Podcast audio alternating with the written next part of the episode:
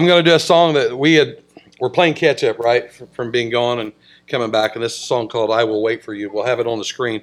But I wanted to read to you. It's based on Psalms uh, chapter 130, verses 1 through 5, and I'll read that. Out of the depths I cry to you, O Lord. O Lord, hear my voice. Let your ears be attentive to the voice of my plea for mercy. If you, O Lord, should mark iniquities, O Lord, who could stand? But with you there is forgiveness, that you may be feared.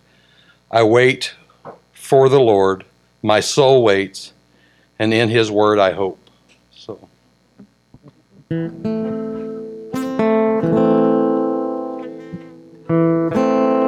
Out of the depths I cry to you.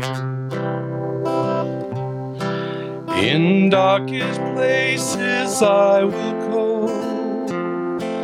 Incline your ear to me anew and hear my cry for mercy, Lord.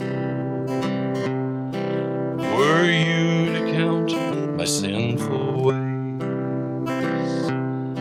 How could I come before your throne? Yet full forgiveness meets my gaze. I stand redeemed by grace alone. I will wait for you. I will wait for you on your word. I will rely. I will wait for you, surely wait for you till my soul is satisfied.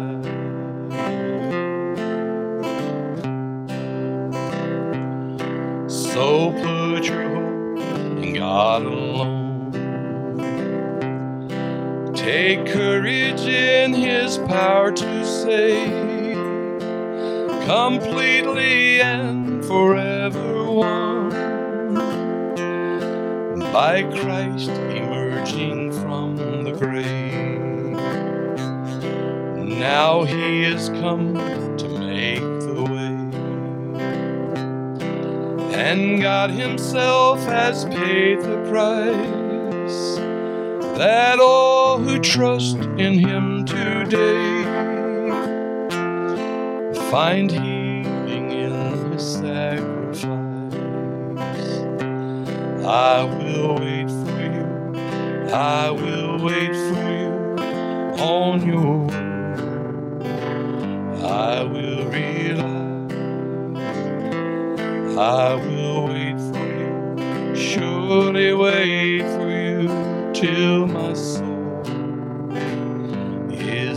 is satisfied. I will wait for you, surely wait for you, for your love is my delight.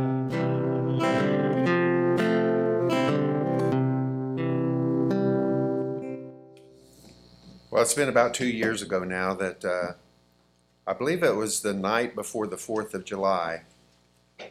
And maybe it was the 4th of July, but we did typical things that you do during July. You know, we were out sitting in the yard. I think some of the, the grandkids uh, were home from Argentina and they were catching lightning bugs and stuff like that. So we went to bed and got up the next morning and I went out to my shed and opened the shed up. And it's just a 9 by 16 foot shed, so not real large. Opened it up and looked, and the first thing I saw I thought was weird. I saw my fishing rods laid out on a on a table. The only trouble is they didn't have any didn't have any reels on it. I thought well, that's weird. So I looked up above where I had some stored up above. They didn't have any reels on many, in either. The rods were there, but the reels were not. I got to looking around. My leaf blower was gone. My chainsaw was gone.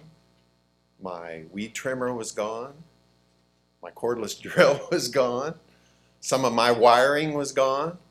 And a thief had come in the middle of the night and taken stuff out of my garage. And I felt, I felt a little bit embarrassed first of all, I, I didn't really get mad. Uh, We had insurance, so most of it's going to be replaced. But I was a little bit upset because I just bought the chainsaw. It was less than six months old, had hardly been been used. But I was a little bit embarrassed that I wasn't more prepared because I went to the insurance company and they said, "Well, did you have your shed locked?" Well, no, didn't have it locked. Did you have any kind of security lights? Well, no. They have to ask these questions, you know. They're going to pay it, but they have to ask these questions. But we had lived there probably 40 some years and never had any trouble with anyone getting into our shed. The, the really big blow, though, however, was outside of my shed, I had stored my wheelbarrow. And apparently, the thief had taken all this stuff, put into my own wheelbarrow, and trucked it off. We appreciate that too. Yeah. So, in other words, I should have just put out a sign if you want to steal something, I'll make it easy for you, right? so, uh, you know, I learned a lesson from that, you know. You got to be a little bit prepared. In this world today, unfortunately, you've got to be a little bit prepared. And so we did put locks on the door and we did put motion security lights on out there and now now they're going on constantly all the time. But the title of our sermon today, of course, you've probably already seen it from the handout you got, is like a thief in the night. This is how Jesus is going to come back for his church, like a thief in the night. And so uh, we we are in prophetic times, I believe. Amen. Can I get an amen? Uh, Jesus says, "I am coming back." He gives us uh, indicators of what it's like when he's going to be coming back. He doesn't tell us in detail exactly when that is going to be. That's why it's like a thief in the night, right? So we talked a little bit about this earlier uh, before Brandon spoke last week, but we'll be continuing on in 1 or 1 Thessalonians chapter 5, verses 1 through 11. And Jesus tells us very plainly, he says, what? Be on the watch. Look out. Be ready. Work and be ready. Work in the kingdom of God and be ready for his, his coming. Be ready for his rapture and be ready for his sec- second coming. So we're going to go ahead and read the scripture today. And why don't you just stay seated for today? We've got, I'm going to go back and read from last time and this time as well. So it's going to be a longer reading, but pay real close attention. And then we're going to do things a little bit different this day.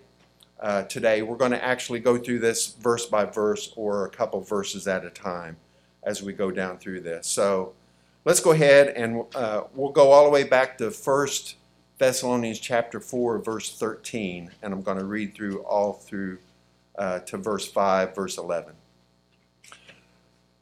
So this is Paul, of course, writing to the church at Thessalonica. He says, But we do not want you to be informed, brothers, about those who are asleep. Remember, the, the, those who are asleep were those who had died in the faith. They died as Christians. That you may not grieve as others do who have no hope. For since we believe that Jesus died and rose again, even so, through Jesus, God will bring with him those who have fallen asleep. For this we declare to you by a word from the Lord, that we who are alive, who are left until the coming of the Lord, will not precede those who have fallen asleep. For the Lord himself would descend from heaven with a cry of command, and with the voice of an archangel, and with the sound of the trumpet of God, and the dead in Christ will rise first. Then we who are alive, who are left, will be caught up together with them in the clouds to meet the Lord in the air, and so we will always be with the Lord. Therefore, encourage one another with these words. Now, verse uh, chapter 5. Now, concerning the times and the seasons, brothers, you have no need to have anything written to you, for you yourselves are fully aware that the day of the Lord will come like a thief in the night. While people are saying there is peace and security, then sudden destruction will come upon them as labor pains come upon a pregnant woman, and they will not escape. But you are not in darkness, brothers, for that day to surprise you like a thief. For you are all children of light, children of the day. We are not of the night or of the darkness. So then, let us not sleep as others do, but let us keep awake and be sober. For those who sleep, sleep at night, and those who get drunk are drunk at night. But since we belong to the day, let us be sober, having put on the breastplate of faith and love, and for a helmet the hope of salvation. For God has not destined us for wrath, but to obtain salvation through our Lord Jesus Christ, who died for us, so that whether we are awake or asleep, we might live with him. Therefore, encourage one another and build one another up, just as you are doing. Let's pray. Father, we thank you for this scripture. It's, it's full of hope for the second coming of Christ, for the rapture of Christ. And we are excited about reading these verses. We're excited about what's going to come when you come and you judge the earth and justice will finally, finally be upon the earth. We know that we will forever be with you, and we're looking so forward to that. But we pray that you would help us in our present situation draw hope from this, hope that will allow us to continue to do the work that you have called us to do, to spread the message of Jesus Christ as Savior and his death on his cross and his resurrection and the new life that we can have in him. Help, help us to understand this in a way that motivates us and continues uh, to to cause us to go out into the world with the good news of Jesus Christ. Father, we pray that you would open our eyes to the Scripture, help us to understand. And we pray all these things in Christ's name. Amen. Well, we're going to find out that uh, context is really important in these section of verses. Context just means that we determine the meaning of verses within the context that is given. So even individual words, we've talked about this in some of our Bible study classes, that even in the Bible, uh, one word can mean multiple different things, and we see that in our scripture today. I'll, I'll point that out. But for instance, the word run. What does the word run mean? Well, for some of you, immediately, immediately you think about uh, running out through the yard. If, if you're older like me, you're probably not thinking about running as much. But run could also be a tear in a, in a lady's garment, her hose, right? Could be a run. Uh, if you've ever had field mice in your yard, you ever had field mice in your yard? They make little runs through your grass. Uh, so run can mean a lot of different things. It could be to run the garden hose. Uh, but so context is important, and that's really what I want to focus upon today to understand this the way I think it should be understood because I believe that both of these scriptures that we've read go together. That we're talking about the rapture of the church and then the second coming of Christ. And so, to, to do this justice, let's go through our timeline that I went through last time. So, hopefully, it's up on the screen. Very good, Dave. And uh, we're using this as kind of a timeline of prophetic events that will have happened in the past and will take place in the future. So I want to make sure that we're all in the same place and all on the same uh, page, so to speak. And so as we look at this illustration, we go all the way over to the left and we see the cross of Jesus Christ. Uh, this is the centerpiece of all history, right? It really is, where Jesus came, died on the cross for the sins of people and those who believe in him, place their faith and trust in him and his resurrection can have eternal life and have forgiveness. The time prior to that, if you were go could even go further to the left, was the Old Testament times. And God's focus mainly was on the nation of Israel through whom the Messiah Jesus would be produced, right? And he gave certain promises to the Jews. Uh, and then Jesus came as the Messiah, whom God said he would be. He died for our sins. And then immediately to the right of that, we see the church age, or sometimes the scripture it's called the time of the Gentiles. And that's where the focus has turned primarily away from the Jews to everyone else and all of the nations. And really, this, this is not something new. This goes all the way back to Abraham in the Old Testament when Abraham was told that he would be a blessing to all the nations. And so Jesus comes and he gives us this great gospel, this great news that we can have forgiveness of sins through Jesus Christ. And he says, Don't only take this to the Jews, but take it to everyone. We want you, I want you to take it to the uttermost parts of the world. I want you to take it to all nations. And so that's the age that we live in right now. And that's what motivates our church even today, right? Is to take the gospel to our community, to take the gospel to our state, to take the gospel to the uttermost parts of the world. And then if we travel just a little bit further on this timeline, at some time there's going to be the rapture of the church for which there are no events that have to happen before that, right? Happen before that, right? So what we mean by that is the rapture is imminent. It could happen anytime. It could happen within the next five minutes. It could be five years from now. There's nothing that has to happen prophetically before it comes. And so it come, you know, it, it it's kind of like a thief in the night.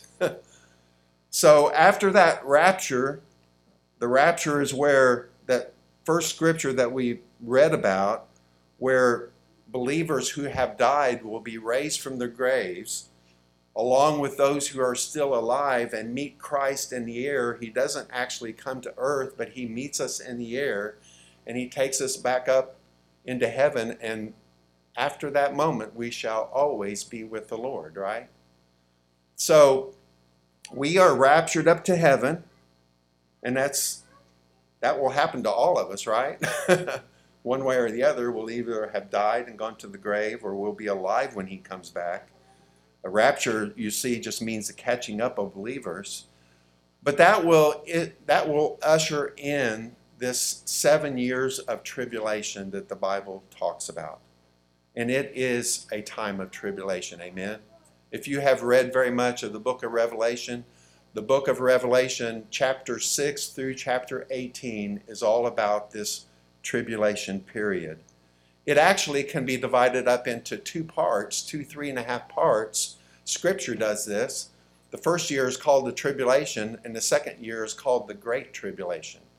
Because the, these difficulties that come upon the earth these judgments that come upon the earth have a tendency to get worse and worse and worse and worse.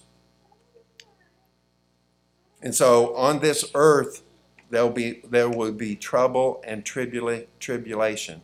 It's also called the time of Jacob's trouble because, once again, God's focus will be back upon the Jewish people.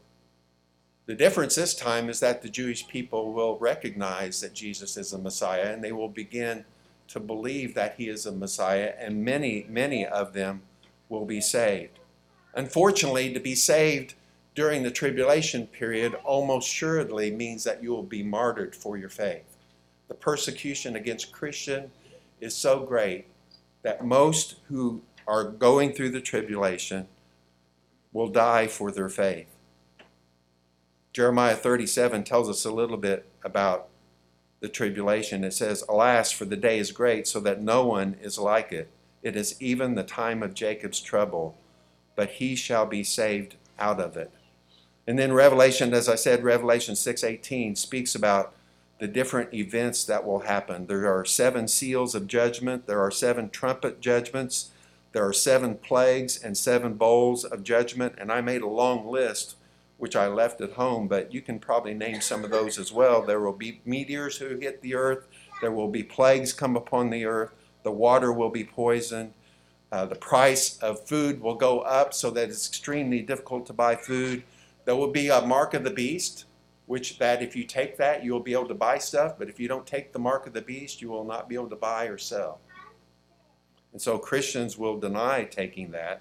And so it will be very difficult for them to um, to actually eat during that time. And there will be earthquakes and much, much, much more. It is a time where it just accelerates. It starts out with tribulation and then greater, greater, greater, greater amounts of tribulation until finally all the people of the earth will come to a place called Armageddon, just north of Israel. Revelation 16:6 says, "And they assembled them at the place that in Hebrew is called Armageddon. And at that time, all the nations of the army will be focused against the tiny nation of Israel. And just like the Calvary, Jesus will return with his saints. That'll be us, folks. We'll be with him. He will return with his saints and put an end to all war. Listen to what it says in Zechariah 14:4 about the return of Christ. It says, On that day, his feet shall stand on the Mount of Olives that lie before Jerusalem on the east, and the Mount of Olives shall be split in two from east to west by a very wide valley, so that one half of the mountain shall move northward and the other half southward. This is no baby coming in a cradle. This is the triumphant Jesus, the judge uh, of all people, who will come. His feet touch the Mount of Olives. It will split like as though there were an earthquake. That is the power of our Lord Jesus. Revelations 19, this is a long section of scripture, but I'm going to read it all because it talks once again about the second coming of Christ. So you, you've noticed, I hope you've noticed by our outline, rapture of the church, seven years of tribulation, second coming of Christ. So rapture, second coming of Christ, separated by at least seven years. But this, listen to this language from about the second coming of Christ. And this is John writing, John the Apostle. He says, then I saw heaven opened, and behold, a white horse. The one sitting faithful on faithful and true. That's our Lord Jesus. Amen. The one who's faithful and true. And in righteousness he judges and makes war.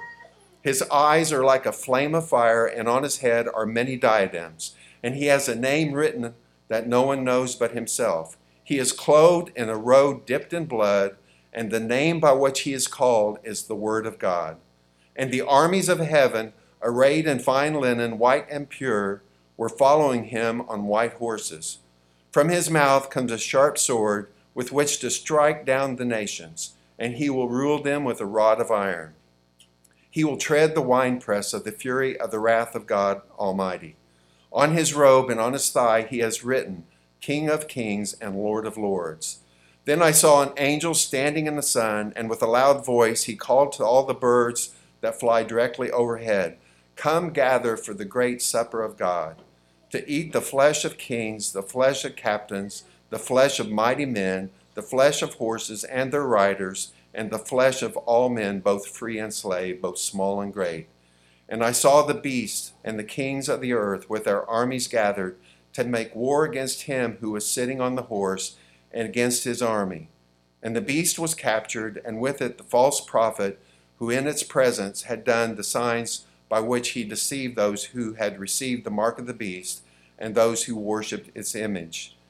These two were thrown alive into the lake of fire that burns with sulfur, and the rest were slain by the sword that came from the mouth of him who was sitting on the horse, and the, all the birds were gorged with their flesh. Pretty graphic language, isn't it?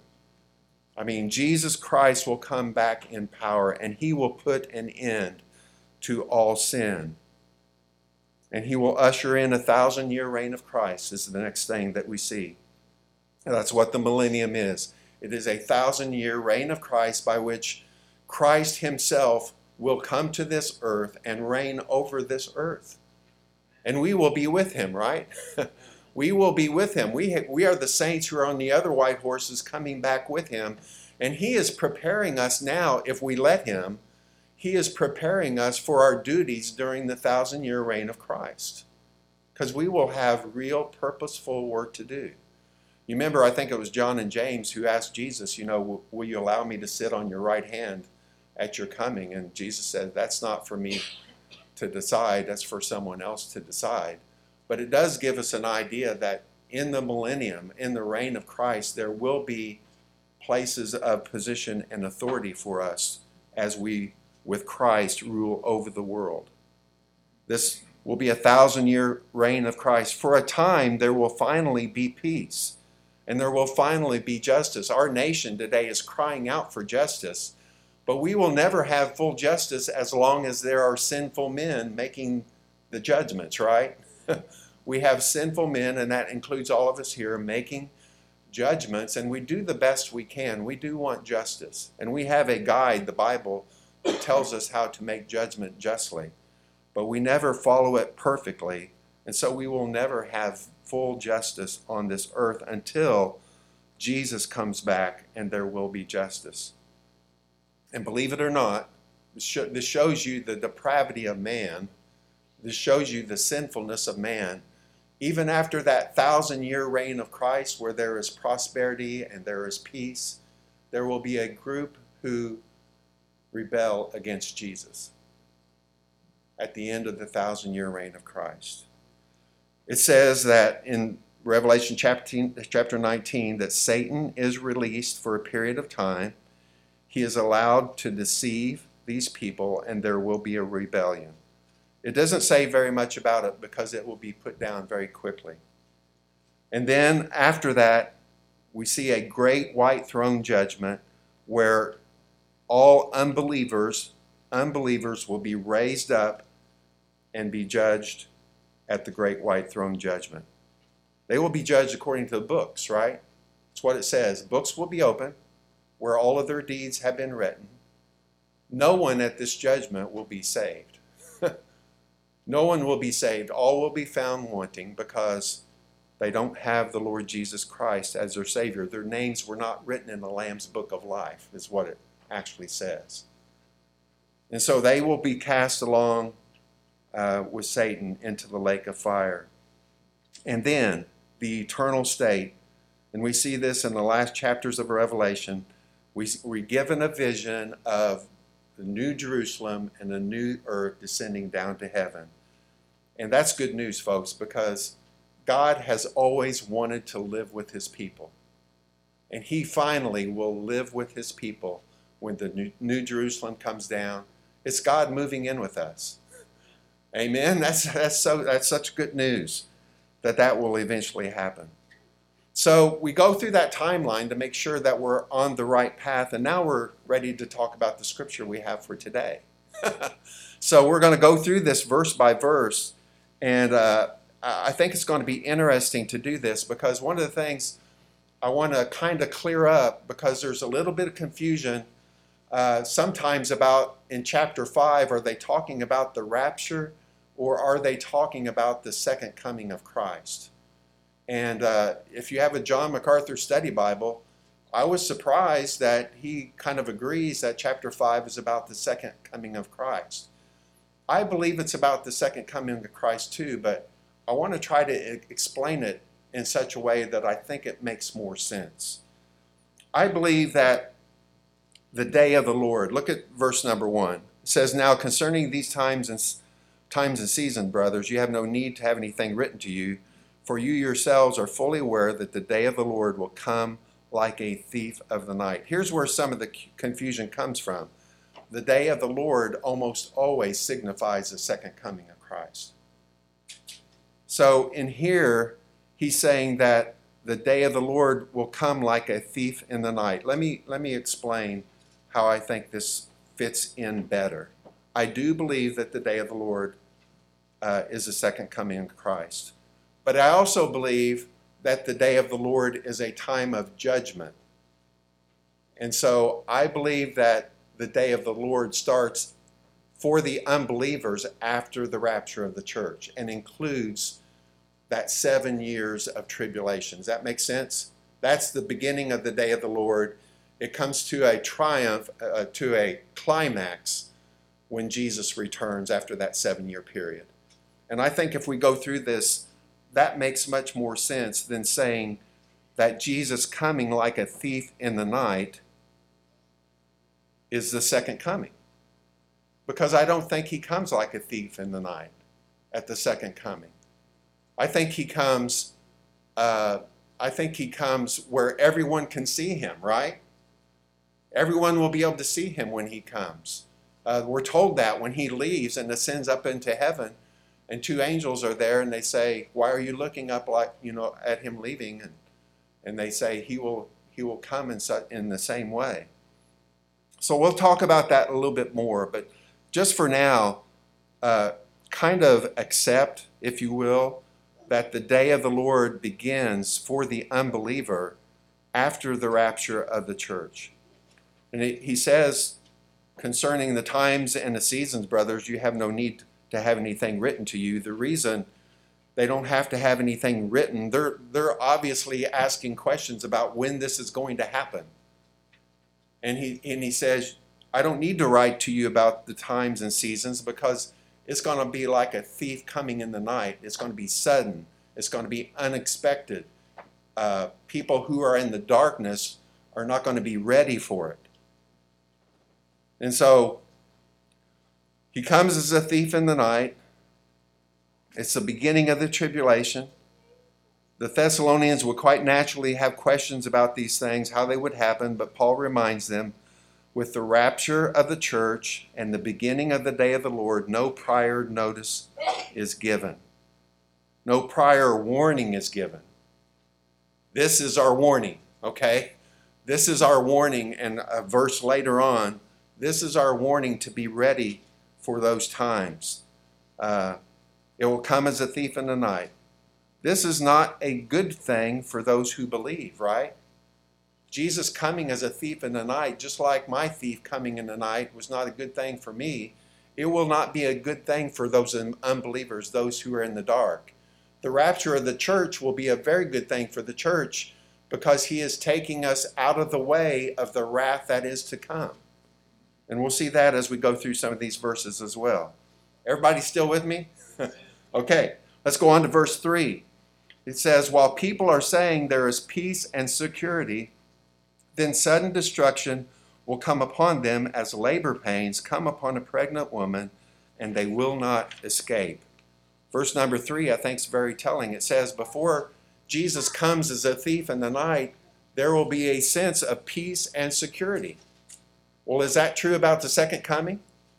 No, it's not true about the second coming. At the second coming, there are all these nations gathering at Armageddon ready to go to war against the nation of Israel. And so this can only be speaking about the rapture, which is something that comes in secret. And as the rapture happens, think about the effect that will have on the world. I mean, how many Christians are there in the world? Many, many places will say there's a, at least a billion Christians in the world. That's probably high. We know that a lot of people who profess to know Christ don't truly know Him, but it's going to be millions of people, right? Think of the effect of millions of Christians who are kind of the glue holding our culture together is no longer there. Destruction is going to come. When he says in verse chapter number three that sudden destruction will come upon them as labor pains come upon the pregnant woman and they will not escape, he's saying that when the church is taken out of this world, this destruction, this seven year period of tribulation is going to begin. It's going to begin milder and it's going to continually get greater, just like the birth pains of a woman who is in labor, right? They start out mild. I won't say mild because I don't know that they're mild. They're probably pretty hard, right?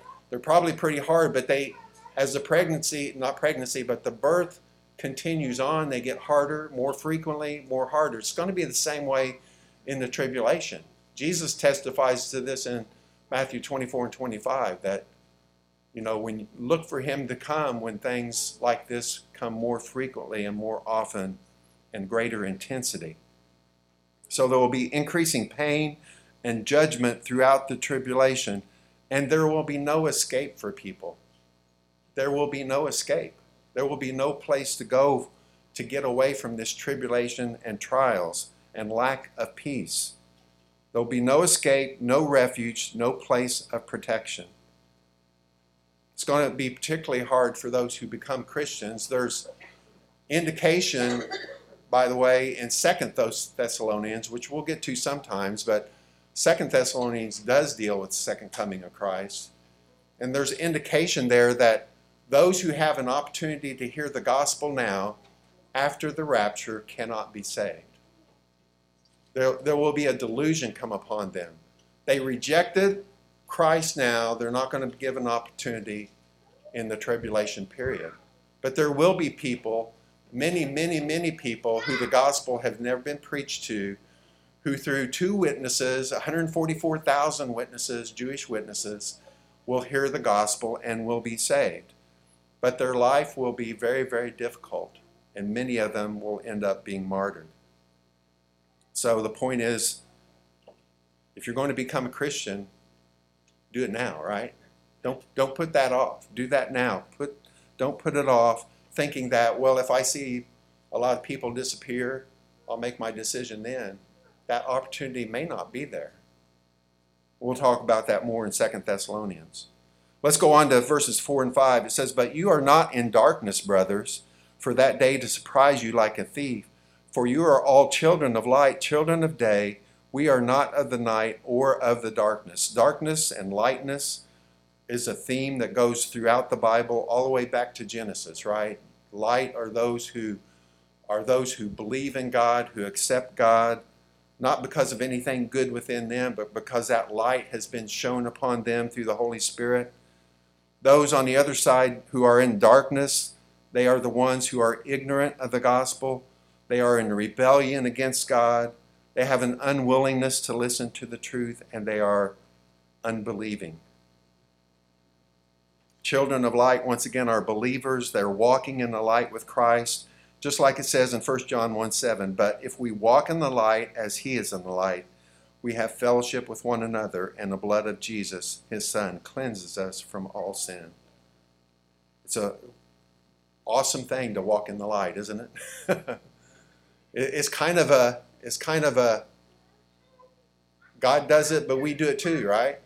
We're in the light because of the grace that He has shown upon us, the gift of, of faith, like Casey mentioned, that He has given to us. That's why we walk in the light, and yet we are commanded to continue walking in the light. But there are those now, and there will be those in the tribulation period who walk in darkness. They are ignorant of salvation. They rebel against God. I read in Revelation at one point all these tribulations begin happening, and rather than repent, the people said, Let these they went to caves and they said, Let these rocks fall down upon us.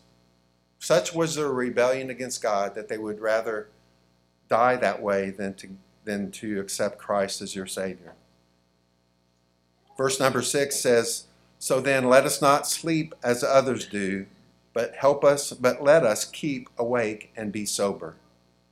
Now this this is a beautiful example of what it means to know a word in context, right? Because in chapter 4, we said being asleep was talking about physical death. Is that what it means here? it doesn't mean that here, does it? Just by the context, you know he's not he doesn't mean uh, let us not die as others do. But what he's trying to say is wake up. You know, wake up and, and make sure that you are in the faith. This sleep means to lie idle or to lie still or be at rest or to be inattentive. We, are, we, as those who are in the light, are not supposed to be inattentive. We are supposed to be watching for the Lord who is coming back. We're supposed to be active, working in the kingdom of God. And so we are not to sleep as others do, which means be inactive, but let us keep awake and be sober. Be awake and be of a sound mind. The opposite of a sound mind is a party spirit, right? Sound mind or soberness uh, is the opposite of being drunk, and it means to have a sound mind, one that is ready to go to work and ready to uh, go into action. And so, this particular type of sleep can be devastating. It's devastating. Many of our family members are at sleep they need to be woke up, right? We need to wake them up with the Word of God and tell them that they need to pay attention to the times. They need to pay attention to the gospel of Jesus Christ, that now is the day of salvation. Now is the day to turn to Christ. But they are like someone looking at a cell phone who is so immersed in that cell phone that they cannot look, you know, can't give you the time of day. That's a beautiful illustration of what this type of sleep means. They will be surprised by this tribulation that has come upon them. They will miss out on the rapture of the church because they are not Christians. and they will be surprised by the tribulation that's come upon them. Sometimes I think we believe we're in the tribulation now, but we are not in the tribulation now. This is nothing compared to the tribulation. There will be a stark difference. Everyone will know something has dramatically changed when the church is raptured. Verse number seven For those who sleep, sleep at night, and those who get drunk are drunk at night. Those who are of the darkness love the nighttime, don't they? I once, I, I don't know if I heard this from my dad growing up. My dad probably wouldn't say something like this, but it's true. Especially for teenagers during their dating years, there's nothing good that happens after midnight. You ever heard that term? Yeah, there's nothing good for a teenager to be out after midnight. There's nothing good that can happen after midnight. And that, that's what these people who are of the darkness, they love this period of time.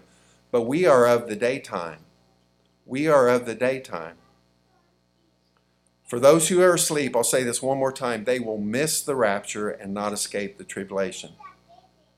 So, verse 8, he says, But since we belong to the day, let us be sober. In other words, let us have that sound mind, having put on the breastplate of faith and love, and for a helmet, the hope of salvation. That's, that's the armor of God, right, Jake? Jake preached on the armor of God, and Paul uh, at least tells us part of, of it here. Those who are awake, those who are attentive, they have put on the armor of God, they are engaged in the fight, they're not sleeping, they're not uh, taken off guard, but they are fully prepared to do battle, and they are doing battle. And then, possibly, maybe one of my favorite verses. And if you read it out of context, it's good. But this is in a particular context. Verse 9 For God has not destined us for wrath, but to obtain salvation through our Lord Jesus Christ. That is an amazing verse in this context. You've probably heard that before and you thought about our overall generate our, our, our, overall salvation of going to heaven. But this is very specific. Look at what, what this is what he's saying. For God has not destined us for the tribulation, but to obtain through the rapture salvation through our Lord Jesus Christ. Does that make sense? That makes sense? This salvation is talking about our salvation from the tribulation because of the rapture. God has not destined us for wrath. That's a time during the tribulation. We don't go through the tribulation because our sins have been paid for by Jesus' death on the cross. Therefore, we may go through difficult times, we may be disciplined by the Lord, but we never, as God's children, experience His wrath. For God has destined us not for wrath, but to obtain salvation through our Lord Jesus Christ, who died for us so that whether we are awake or asleep, we might live for Him. Context is always important. He's changed context back to the verses in chapter 4. He's now talking about the Christian, whether you are awake, which means living, or whether you have died and passed on, uh, whether you've died and passed on, you will be with him through the rapture. We as Christians will never experience the wrath of God. Jesus paid for that on the cross for us. We will escape tribulation period and so escape the wrath of God poured out on the world during that time. So whether we are awake, living, or asleep, dead, we will live with him.